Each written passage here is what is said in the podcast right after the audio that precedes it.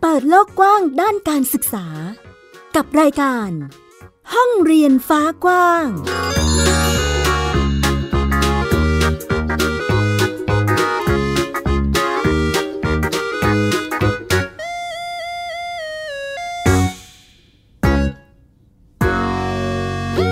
วัสดีค่ะ คุณผู้ฟัง ต้อนรับคุณผู้ฟังทุกท่านนะคะ เข้าสู่รายการห้องเรียนฟ้ากว้างค่ะ พบกับดิฉันไอยดาสนศรีเช่นเคย กับวิทยุไทย PBS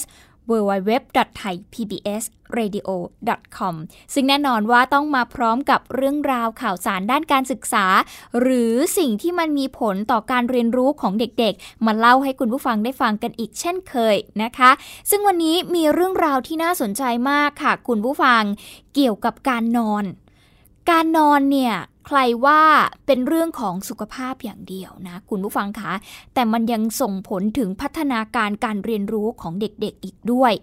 ต้องมาดูกันละค่ะ ว่าเด็กคนไหนชอบนอนดึก ชอบดูหนังดูซีรีส์หรือเล่นเกมนะคะ สิ่งต่างๆเหล่านี้หรือพฤติกรรมเหล่านี้มีผลแน่นอน แต่จะเป็นอย่างไรนั้นต้องไปติดตามรายละเอียดกันค่ะ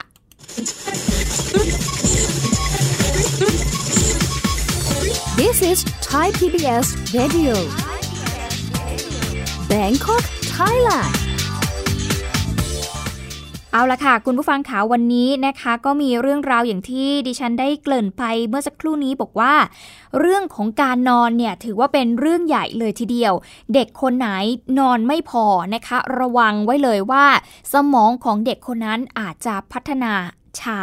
แถมอารมณ์ก็เสียง่ายด้วยนะคะ หยิบเอาเรื่องนี้มาจาก The Potential ค่ะ คุณผู้ฟังเป็นอีกหนึ่งบทความที่น่าสนใจแล้วก็เป็นข้อมูลที่ดีมากเลยทีเดียวนะคะถ้าพูดถึงเด็กๆ เนี่ยคุณผู้ฟังพูดถึงการหลับการนอนของเขาเนี่ยนะคะ เด็กหลายคนมีพฤติกรรมชอบนอนดึก แต่เด็กหลายคน เขาอาจจะไม่ได้นอนดึกก็ได้ แต่เขาต้องตื่นเช้า เพื่อที่จะเตรียมตัว อาบน้ำกินข้าวไปโรงเรียน ซึ่งบางครั้งเนี่ยบ้านกับโรงเรียนอยู่ไกลกันมากค่ะทำให้เด็กๆเนี่ยต้องรีบตื่นกันนะคะ บางคนตื่นตั้งแต่ตีห้าเพื่อที่จะนั่งรถ ไปโรงเรียน ก็อย่างที่ทราบกันดียิ่งโดยเฉพาะในกรุงเทพมหานครใช่ไหมคะ คุณผู้ฟัง คุณพ่อคุณแม่ท่านไหนที่ต้องไปส่งลูกๆ ไปเรียนหนังสือที่ไกลบ้านเนี่ยนะคะ โอ้โห ต้องออกกันแต่เช้าเลยทีเดียวทำให้เวลาการนอนของเขาเนี่ยอาจจะน้อยลงจากปกติที่ควรจะได้หลับได้นอนอย่างเเพียงพอนะคะ ซึ่งแน่นอนค่ะคุณผู้ฟังด้วยพฤติกรรมแบบนี้เนี่ย ก็มีงานวิจัยทางสมองนะคะ มายืนยันค่ะ คุณผู้ฟังว่า การนอนไม่เพียงพอเนี่ยมันส่งผลเสียต่อกระบวนการเรียนรู้ และพัฒนาการทางสมอง โดยเฉพาะถ้าอยู่ในช่วงวัยเด็ก ไปจนถึงวัยรุ่น เพราะปัญหาเรื่องของการนอนเนี่ยสร้างความกังวล และก็อาจจะทำให้เป็นโรคซึมเศร้าได้นั่นเองนะคะ โอ้คุณผู้ฟังขาแค่นอนไม่พอนี่ทำให้เป็นโรคซึมเศร้าเลยทีเดียวนะ แถมยังกระทบต่อกลไกทางอารมณ์ในสมองทำให้มีความเสี่ยงต่อการเป็นโรคจิตเภทในระยะยาวด้วย น่ากลัวนะ คุณผู้ฟังขาได้ยินแบบนี้แล้วโอ้โห การนอนเนี่ยไม่ใช่แค่พักผ่อนไม่เพียงพอหรือว่าจะง่วงเหงาหาวนอนในตอนเช้าอีกต่อไปนะ แต่มันส่งผลกระทบในหลายด้านเลยทีเดียว มีการบรรยายพิเศษค่ะ คุณผู้ฟังในหัวข้อ การนอนหลับและความเสี่ยงทางอารมณ์ในเด็กโดยผู้ช่วยศาสตราจารย์คาราเอ พลานเมอร์ จากคณะจิตวิทยา มหาวิทยาลัยฮูสตัน ซึ่งจัดโดยคณะจิตวิทยาจุฬาลงกรณ์มหาวิทยาลัยนะคะ ภายใต้โครงการ เพิ่มพูนและจุดประกายความรู้ทางจิตวิทยาพัฒนาการเด็กและวัยรุ่น ก็ได้มาแชร์ประสบการณ์เอาไว้ได้อย่างน่าสนใจเลยทีเดียวนะคะ โดยเธอบอกว่าความก้าวหน้าทางเทคโนโลยีในช่วงไม่เกิน 3 ศตวรรษที่ผ่านมาเนี่ยก็ช่วยให้นักวิจัยสามารถที่จะค้นหาความลับในสมองของมนุษย์ได้แม่นยำขึ้นค่ะ มีหลักฐานเชิงสถิติการันตีความถูกต้องนั้นด้วยนะคะ โดยคุณพรานเมอร์ค่ะคุณผู้ฟังบอกว่า ชั่วโมงการนอนของลูกเนี่ยเป็นสิ่งที่ผู้ปกครอง ต้องคำนึงถึงเป็นอย่างยิ่งเลยค่ะ ซึ่งงานวิจัยจากศูนย์ควบคุมโรคแห่งสหรัฐอเมริกาปี 2016 ก็บอกเอาไว้นะคะ คุณผู้ฟังบอกว่า การนอนหลับไม่เพียงพอเนี่ยเป็นสาเหตุของการเกิดโรค นอกจากนี้ยังไม่พอนะ ยังมีงานวิจัยที่พบอีกค่ะว่า เด็กที่ได้รับการเลี้ยงดูให้มีพฤติกรรมการนอนที่ดีเนี่ยเด็กๆ เหล่านั้นเนี่ยจะมีภาวะทางอารมณ์ในเชิงบวกมากกว่า แล้วก็มีความเสี่ยงต่อการเป็นโรคซึมเศร้า ในวัยผู้ใหญ่เนี่ยต่ำกว่าเด็กที่ถูกจำกัดการนอน มีงานวิจัยรองรับนะคะคุณผู้ฟัง แต่ถึงอย่างนั้นนะคะ สภาพความเป็นอยู่ในสังคมในยุคปัจจุบันเนี่ย เรียกได้ว่าคล้ายกันทั่วโลกค่ะทำให้เรื่องของการนอนเนี่ยเป็นปัญหา เพราะว่าเด็กๆ หรือว่าเยาวชนเนี่ยกำลังเผชิญหน้ากับภาวะชั่วโมงนอนไม่เพียงพอ อย่างที่ดิฉันเล่าให้ฟังในช่วงตอนต้น คุณผู้ฟังค่ะว่าเด็กๆเนี่ยบางคนนะมีพฤติกรรมการนอนที่นอนดึก อาจจะเพราะว่าดูละคร ดูซีรีส์เข้าถึงโอ้โหเทคโนโลยีใหม่ ๆ ได้อย่างรวดเร็วใช่ไหมบางคนติดหนักมาก ก็ทำให้อยู่กับมือถือนั้นบางคนเล่น Facebook จนนอนดึกก็มีค่ะ ไม่ต้องดูทีวีก็ได้นะคะหรือบางคนนะคุณผู้ฟังเด็ก ๆ บางคน แม้ว่าจะเข้านอนเร็ว เข้านอนสองทุ่มสามทุ่มก็ว่าไป แต่ว่าต้องตื่นตีสี่ตีห้าเพื่อที่จะรีบลุกขึ้นมานะคะ อาบน้ำแต่งตัว เตรียมที่จะไปโรงเรียน เพื่อที่จะต้องใช้เวลาในการเดินทางเนี่ยไกลแล้วก็นาน เพราะว่าอาจจะเกิดจากภาวะรถติดเอ่ยอะไรเอ่ยนะคะทำให้ต้องอยู่บนรถนานๆ ต้องรีบออกจากบ้าน ก็ทำให้เด็กเนี่ยอาจจะนอนไม่เพียงพอนะคะ ซึ่งคุณพลานเมอร์นะคะก็ใช้เวลาในการเก็บข้อมูล แล้วก็ทดลองกว่า 2 ปี เพื่อที่จะหาคำตอบว่าจำนวนชั่วโมงของการนอนหลับเนี่ยส่งผลต่อสภาพอารมณ์ของเด็ก เมื่อตื่นนอนขึ้นมาจริงหรือไม่ ก็ได้มีการทดลองสุ่มตัวอย่างนักเรียน 55 คนค่ะ ในช่วงอายุ 5-11 ปี การเก็บข้อมูลแต่ละครั้งนะคะก็ใช้เวลาประมาณ 2 อาทิตย์ด้วยกัน เริ่มจากการบันทึกพื้นฐานทางสรีรวิทยา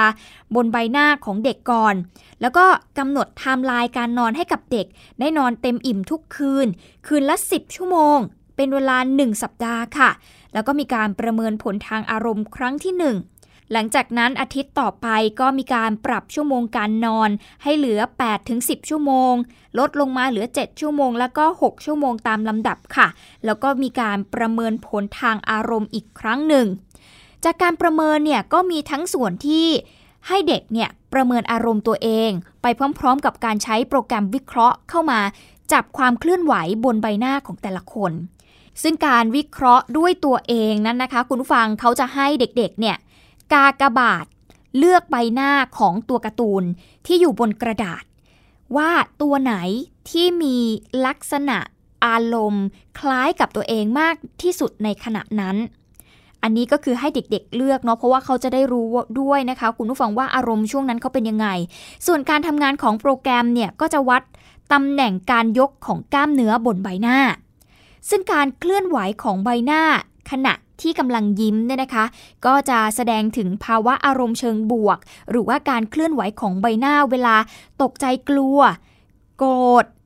เศร้าหรือว่าทำหน้าขยักขยง อันนี้ก็จะแสดงถึงภาวะอารมณ์ในเชิงลบ การวิเคราะห์ก็จะรายงานออกมาเป็นผลกระทบเชิงบวก แล้วก็ผลกระทบเชิงลบค่ะ แล้วก็ระดับความกังวลด้วย โดยทั้งสองวิธีนี้จะประเมินในขณะที่เด็กเนี่ยดูภาพหรือว่าดูวิดีโอที่เป็นสื่ออารมณ์ทั้งในเชิงบวก แล้วก็เชิงลบ หลังจากที่มีการตื่นนอนนั่นเองค่ะ ซึ่งผลการทดสอบนะคะก็แสดงให้เห็นว่าการนอนไม่เพียงพอเนี่ยส่งผลต่อสภาพอารมณ์ของเด็ก เมื่อพวกเขานั้นตื่นขึ้นมาทำให้อารมณ์เชิงบวกอย่างเช่น ความสดใส ความร่าเริงของเด็กๆนั้นลดลง แล้วก็มีความกังวลมากขึ้น นอกจากนี้นะคะยังส่งผลต่อการควบคุมอารมณ์ด้วย เห็นได้จากอาการหรือว่าท่าทีที่มีการฉุนเฉียวนะคะ การนิ่งเฉย หรือว่าการแสดงสีหน้าไม่พอใจถ้าหากทำอะไรให้ไม่สบอารมณ์พวกเขานะคะ ก็เป็นการทดสอบจากการทดลองเมื่อเห็นภาพหรือว่าเห็นวิดีโอในเชิงลบนั่นเอง เด็กๆ ก็จะแสดงสิ่งเหล่านี้ออกมา ก็คือพฤติกรรมเสี่ยงนั่นเอง เพราะว่าเมื่อต้องเผชิญหน้ากับสถานการณ์ขับขันในชีวิตจริงนะคะ เด็กเขาอาจจะตกอยู่ในภาวะที่มีความหุนหันพลันแล่นได้ จนคิดทำอะไรโดยที่รู้เท่าไม่ถึงการนั่นเองค่ะ นี่แหละคุณผู้ฟังค่ะก็คือการทดสอบทางด้านอารมณ์ของตัวเด็กๆ ที่เป็นกลุ่มตัวอย่างที่ไปทดลองนะคะว่า ถ้านอนอย่างเพียงพอ 10 ชั่วโมง ลดลงมาเหลือ 8 เหลือ 7 เหลือ 6 เนี่ยอารมณ์ของพวกเด็กๆเนี่ยนะคะเขาจะเปลี่ยนแปลงไปยังไงนั่นเองค่ะ ยิ่งไปกว่านั้นค่ะ คุณผู้ฟังคุณพลานเมอร์ก็บอกอีกนะคะว่า การอดนอนหรือว่านอนไม่พอในวัยเด็กแล้วก็วัยรุ่นเนี่ยมันจะไปส่งผลต่อการสร้างระบบการทำงานของร่างกายและสุขภาพด้วย ยกตัวอย่างเช่น มันจะไปลดความสามารถในการเรียนรู้ ลองนึกถึงสภาพเวลาที่นอนไม่พอแล้วต้องตื่นขึ้นไปเรียนหนังสือ ดูง่ายๆเลยคุณผู้ฟังคะตื่นขึ้นมางวงเงียบางคนเนี่ยเดินไปอาบน้ำในห้องน้ำก็ยังหลับตา อะพูดง่ายๆ เลยเด็กบางคนลองไปเช็คดูได้นะคะว่าเป็นอย่างนั้นจริงไหม รู้สึกงัวงเงียอยู่ตลอดเวลาหรือแม้กระทั่งนั่งรถในขณะที่คุณพ่อคุณแม่ไปส่งที่โรงเรียน ก็ยังคงนอนอยู่ มันทำให้สมองเนี่ยอาจจะไม่ทำงานนะ คุณผู้ฟังเพราะมันรู้สึกงัวงเงียแล้วก็ง่วงอยู่ตลอดเวลา ไม่ต้องพูดถึงตอนที่เข้าไปเรียนในห้องเรียนเลย ยิ่งโดยเฉพาะคุณครูนะ มาสอนอยู่หน้าห้องเรียน ฟูบหลับค่ะ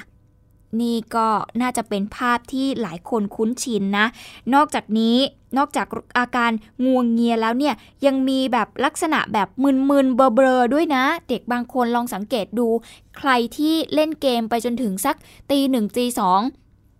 ตื่นเช้ามาจะรู้สึกเบลอดิคุณผู้ฟังไม่ต้องให้เด็กดูก็ได้ ดูตัวเองก็ได้ อย่างดิฉันเองเนี่ยนอนดึกแล้วตื่นขึ้นมาทำงานเนี่ยบางครั้งยังรู้สึกเบลอเลยคุณผู้ฟังคะแค่จะเดินไปหยิบอะไรสักอย่าง จากโต๊ะอื่นเนี่ยนะคะ ยังลุกขึ้นมาแล้วก็ถามเพื่อนร่วมงานเลยว่า เดี๋ยวนะ ฉันกำลังจะทำอะไรนะเธอเมื่อกี้แบบลืมไปชั่วขณะหนึ่งอะคุณผู้ฟังคะมันมีผลกระทบขนาดนั้นเลยทีเดียวนะคะ แล้วก็นอกจากนี้ ก็ยังส่งผลให้เด็กๆเนี่ยไม่มีสมาธิ เพราะว่าสมองเนี่ยไม่เปิดรับ นั่นไงคะ ลดประสิทธิภาพ ลดความสามารถในการเรียนรู้ไปเลย ถ้าเกิดใครที่นอนไม่พอนั่นเองนะคะ นอกจากนี้ยังไปลดประสิทธิภาพการทำงานของระบบภูมิคุ้มกันด้วยอันนี้น่าจะเข้าใจได้ง่าย คุณผู้ฟังคะอาจจะทำให้เราป่วยง่าย การพักผ่อนไม่เพียงพอก็อาจจะทำให้เราเนี่ย ไม่สบายได้ เวลาไปเจอสภาพแวดล้อมหรือมลภาวะต่างๆ คุณก็อาจจะได้รับเชื้อโรคง่ายขึ้นแล้วก็ป่วยง่ายนั่นเองนะคะ นอกจากนี้สุขภาพของหัวใจแล้วก็ระบบย่อยอาหารยังมีผลอีกด้วย แล้วก็มีความเสี่ยงเป็นโรคมะเร็งนะคะทำให้ป่วยเป็นโรคได้ง่าย นอกจากนี้ยังเป็นเรื่องของผิวพรรณด้วย ใครที่อยากจะหน้าเต่งตึงอยู่ตลอดเวลาดูอ่อนเยาว์ต้องรีบนอน นอนพักผ่อนให้เพียงพอ เพราะไม่อย่างนั้นนะคะ คุณจะหน้าเหี่ยวนะ คุณผู้ฟัง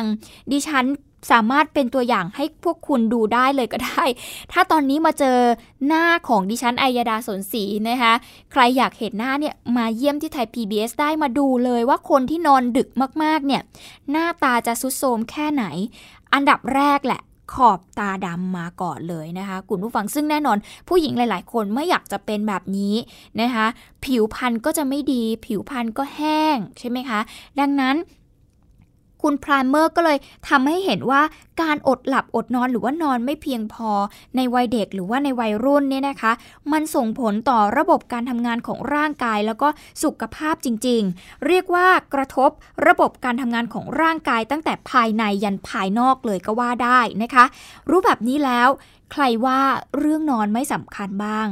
อ่าลองคิดดีๆ นะ คุณผู้ฟังขาไม่ใช่เล่นๆแล้วนะคะ ไม่ใช่แค่การพักผ่อนชิลๆและเราต้องเปลี่ยนความคิดใหม่ ในเรื่องของการนอน ให้เรื่องนี้มันเป็นเรื่องใหญ่พอๆกับเรื่องกิน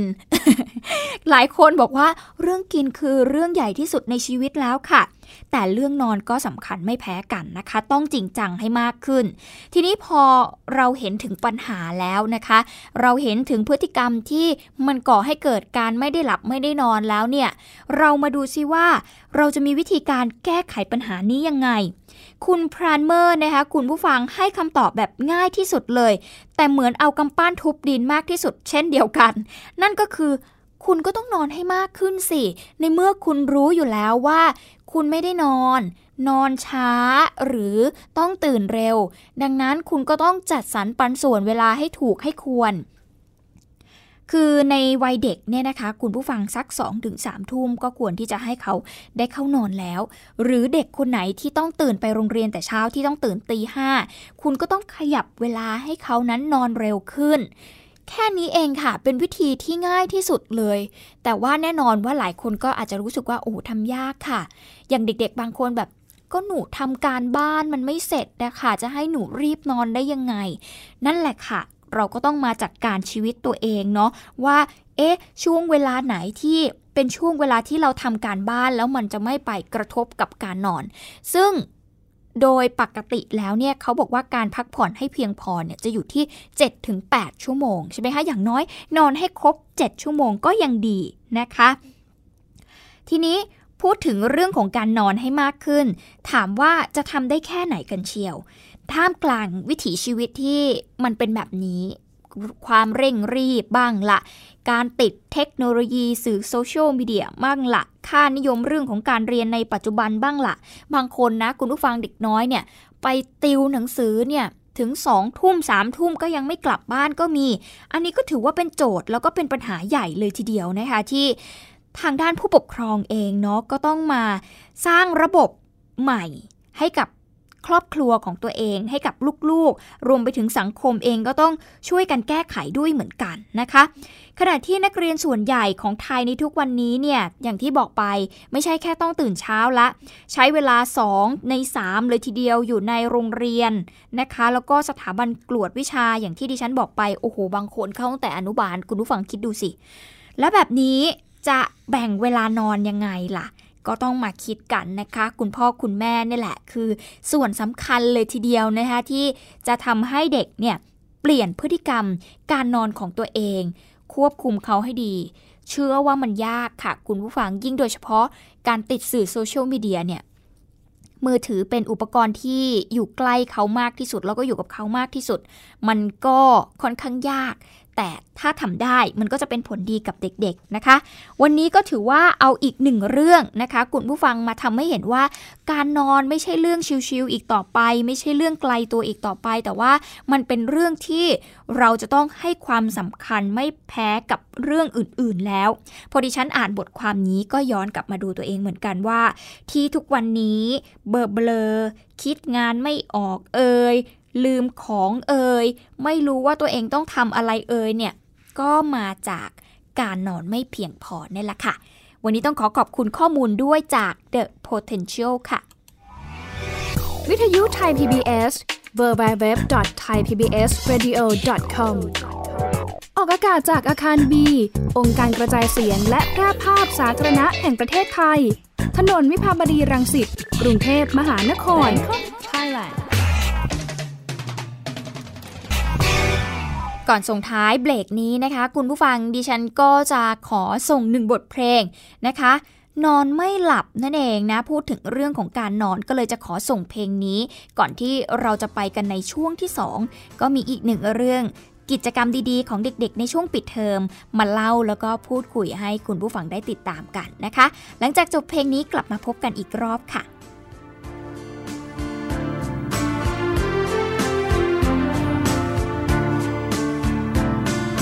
นั่งอยู่จนเช้า อยากจะนอนก็นอนไม่หลับ ตัวอยู่ตรงนี้ แต่ใจลอยหายไปไม่กลับ ใจมันลอยจากไปหาใครบางคนที่ลาร้างไป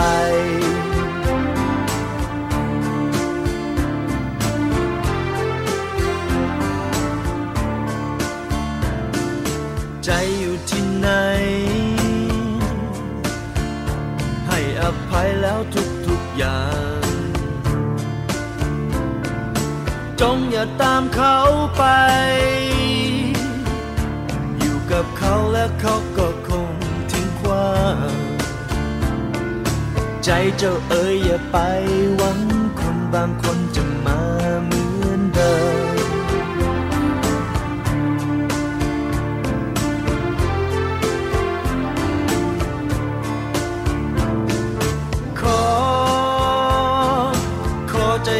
กลับมาได้ไหม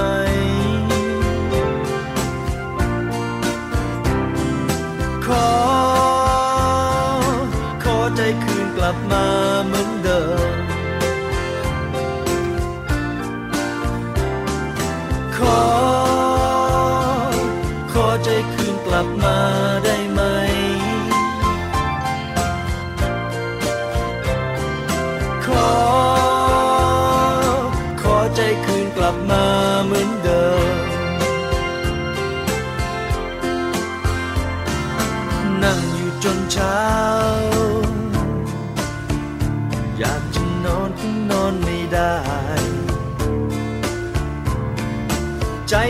มันหายไป เรียกเท่าไรก็ยังไม่คลายฟุ้งซ่านมันจะยังอีกนานไหม ใจจะคืนกลับมา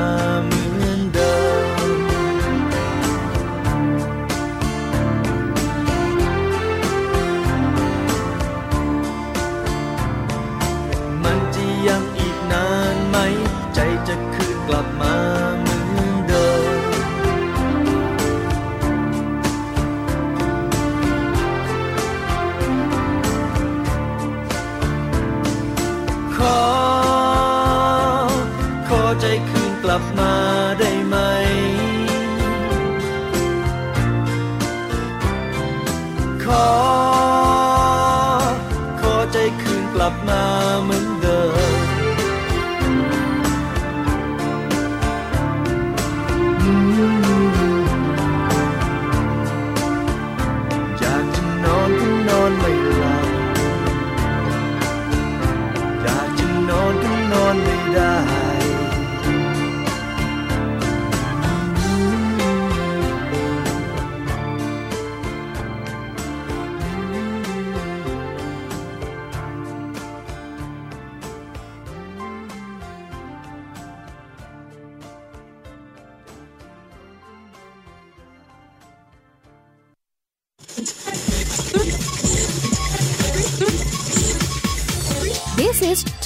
SBS Radio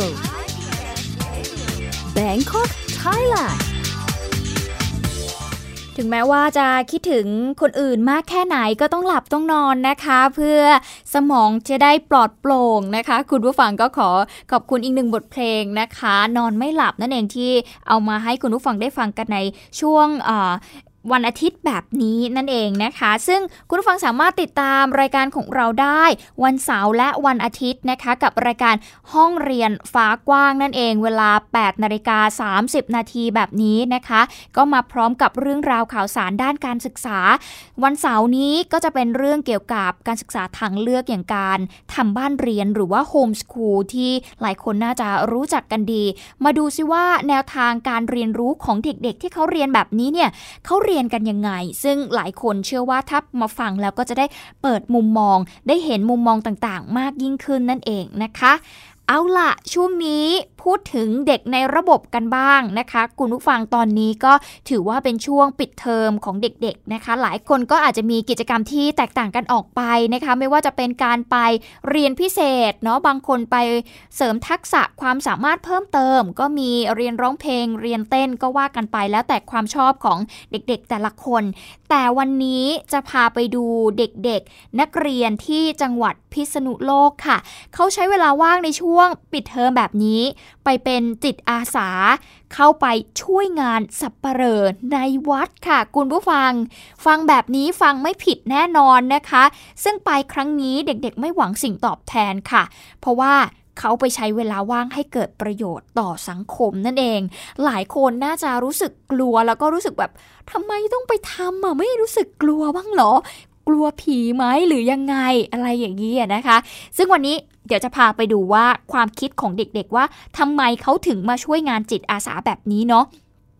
ซึ่งการทำงานจิตอาสาของเด็กๆ กลุ่มนี้นะคะ คุณผู้ฟังเขาก็จะทำหลายอย่างเลยทีเดียว ไม่ว่าจะเป็นการทำความสะอาด การเตรียมเตาเผาศพ แล้วก็ไปตกแต่งสถานที่ที่เป็นเมนเผาศพด้วย ที่วัดแสงดาวค่ะ ที่จังหวัดพิษณุโลกนั่นเอง ก็เป็นภารกิจของกลุ่มเด็กชาย ในตำบลปากทคที่อำเภอเมืองจังหวัดพิษณุโลกนะคะ เป็นภาพที่เห็นกันจนชินตาของชาวบ้านไปแล้วค่ะ ในช่วงปิดเทอมแบบนี้นะคะก็จะมีเด็กๆที่เป็นจิตอาสาเนี่ยแหละ แวะเวียนแล้วก็เข้ามาช่วยเหลืองานแบบนี้ ซึ่งนายสวัสด์เสือคงค่ะ อายุ 79 ปี เป็นวัยยาวัจกรวัดแสงดาวนะคะก็บอกว่าวัดแสงดาวเนี่ยมีงานศพ แล้วก็มีงานบุญต่างๆ บ่อยครั้งมากเลย แต่ว่าภายในวัดเนี่ยมีพระสงฆ์น้อยค่ะ แล้วก็มีอายุมากแล้วด้วย จึงทำให้การจัดเตรียมงานเนี่ยไม่ค่อยจะเรียบร้อยสักเท่าไหร่ แต่ว่าในช่วงปิดเทอมแบบนี้นะคะ เด็กๆในหมู่บ้านก็จะขอเข้ามาทำงานเป็นจิตอาสา พากัน ช่วยงานที่วัดเป็นประจำเลยค่ะ ซึ่งเขาก็รู้สึกยินดีแล้วก็ภูมิใจในตัวเด็กๆนะคะ ที่พวกเขามีน้ำใจแล้วก็เป็นจิตอาสา โดยที่ไม่หวังสิ่งตอบแทนใด ๆ เลย ก็เป็นจิตอาสาเขาก็มาอยู่ที่วัดมาช่วยวัด ไม่ว่าในการทำความสะอาดก็ดีนะครับ ช่วยเหลือทางพระก็ดีนะครับ เพราะว่าถ้าไม่มีพวกนี้ก็ยากเหมือนกันครับ เพราะว่าเราต้อง วัดของเรานั้นมันกว้าง ต้องใช้คนนั้นช่วยทำความสะอาดนะครับ ดูให้มันเป็นระเบียบเรียบร้อยอย่างน้องสิริวัดลอยเวหานะคะ สมาชิกกลุ่มเด็กจิตอาสาช่วยงานวัดนะคะ ซึ่งก็เป็นหนึ่งในจิตอาสาที่มาช่วยงานเนี่ยก็บอกว่า บ้านของเขาเนี่ยอยู่ใกล้กับวัดค่ะ แล้วก็รู้ว่าทางวัดเนี่ยกำลังขาดคนช่วยงานอยู่ ก็เลยชักชวนเพื่อนๆนี่แหละ มาร่วมกันทำงาน เป็นจิตอาสาให้กับวัด โดยไม่รู้สึกอับอายหรือว่าหวาดกลัวนะคะ ที่จะต้องมาทำหน้าที่คล้ายๆ กับสับเปลอเพราะที่ผ่านมาทุกคนก็ได้ทั้งความรู้นะ ได้ความสุขด้วย รวมทั้งใช้เวลาว่างในช่วงปิดเทอมนี้ ให้เกิดประโยชน์ค่ะ เขาไม่มีคนช่วยด้วยไงครับ ก็มี เจ้าว่าทำอยู่คนเดียว ก็เลยอยากจะมาช่วยแบ่งเบาภาระเขาไม่กลัว ไม่กลัวครับ ไม่อิจฉาเพื่อนๆที่ไม่ไม่อิจฉาครับ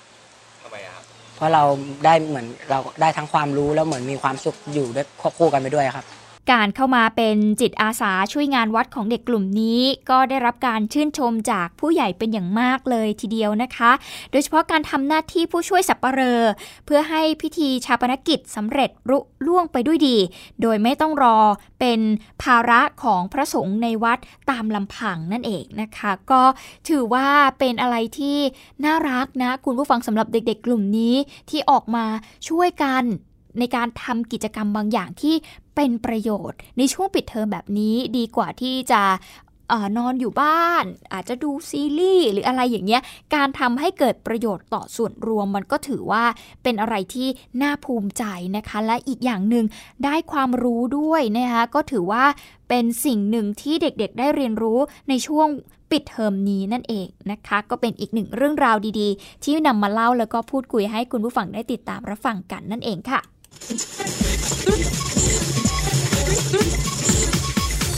This is Thai PBS Radio